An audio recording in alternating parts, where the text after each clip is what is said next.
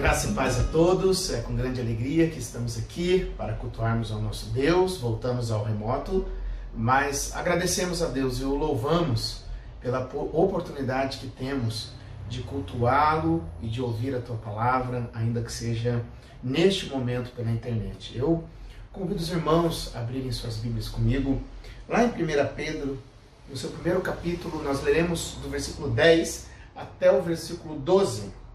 1 Pedro 1, de 10 a 12 diz assim: Foi a respeito dessa salvação que os profetas que falaram da graça destinada a vocês investigaram e examinaram, procurando saber o tempo e as circunstâncias para os quais apontava o Espírito de Cristo que neles estava quando lhes predisse os sofrimentos de Cristo e as glórias que se seguiam àqueles sofrimentos.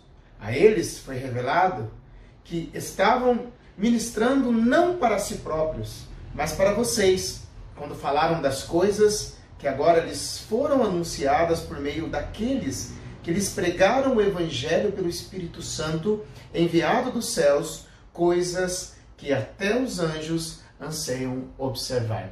Feche seus olhos, vamos orar mais uma vez. Pai, em nome de Jesus, nós te agradecemos, ó Deus. Te agradecemos pela oportunidade que temos de estarmos nas nossas casas, de podermos, através do celular, da internet ou da TV, assistirmos a este culto, ouvirmos a tua palavra e nós te louvamos por isso. E te pedimos, ó Pai, que o teu Espírito Santo fale conosco, abra os nossos olhos e o nosso entendimento. Senhor Deus, trazendo edificação para a tua igreja e trazendo salvação para aqueles que não te conhecem. Pois é no nome de Jesus que eu oro e agradeço. Amém. Amém. Eu amo histórias e filmes de ficção científicas que relatam a respeito de viagem no tempo.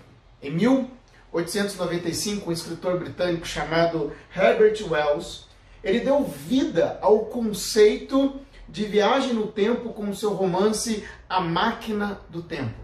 Além do livro, Existem dois filmes, duas versões, uma de 1960 e outra de 2002. E desde então, eu creio que nossa curiosidade de infância, elas foram estimuladas pela pergunta: como seria viajar no tempo? De lá para cá, quantos filmes já surgiram? Eis alguns deles aqui. De Volta para o Futuro, que é o meu preferido. Bill e Ted, Dois Loucos Perdidos no Tempo, comédia. O Exterminador do Futuro, Os Doze Macacos, Questão de Tempo, Os Vingadores Ultimato e agora, por último, Liga da Justiça, a versão de Zack Snyder.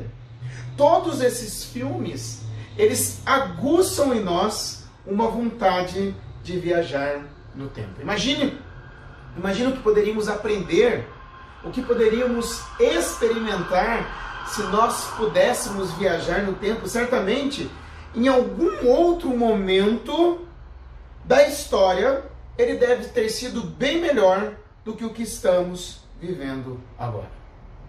Eu mesmo, se eu pudesse, eu gostaria de viajar no tempo e conhecer os puritanos e visitar também os grandes avivamentos derramados na história. Eu suponho que os cristãos da Ásia Menor se eles tivessem acesso a uma máquina do tempo, eles também poderiam ter optado por viajar para uma época que não seria tão difícil como a que eles estavam vivendo, pelo fato de serem cristãos, de serem membros do povo de Deus.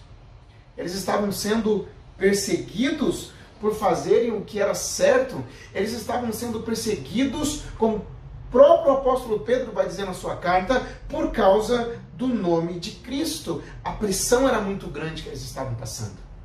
Então, Pedro escreve a estes cristãos, chamando-os de peregrinos e estrangeiros, dizendo que eles são passageiros aqui neste mundo e os faz olhar para tão grande salvação que eles receberam de Cristo. Foi o que nós vimos nos versículos anteriores.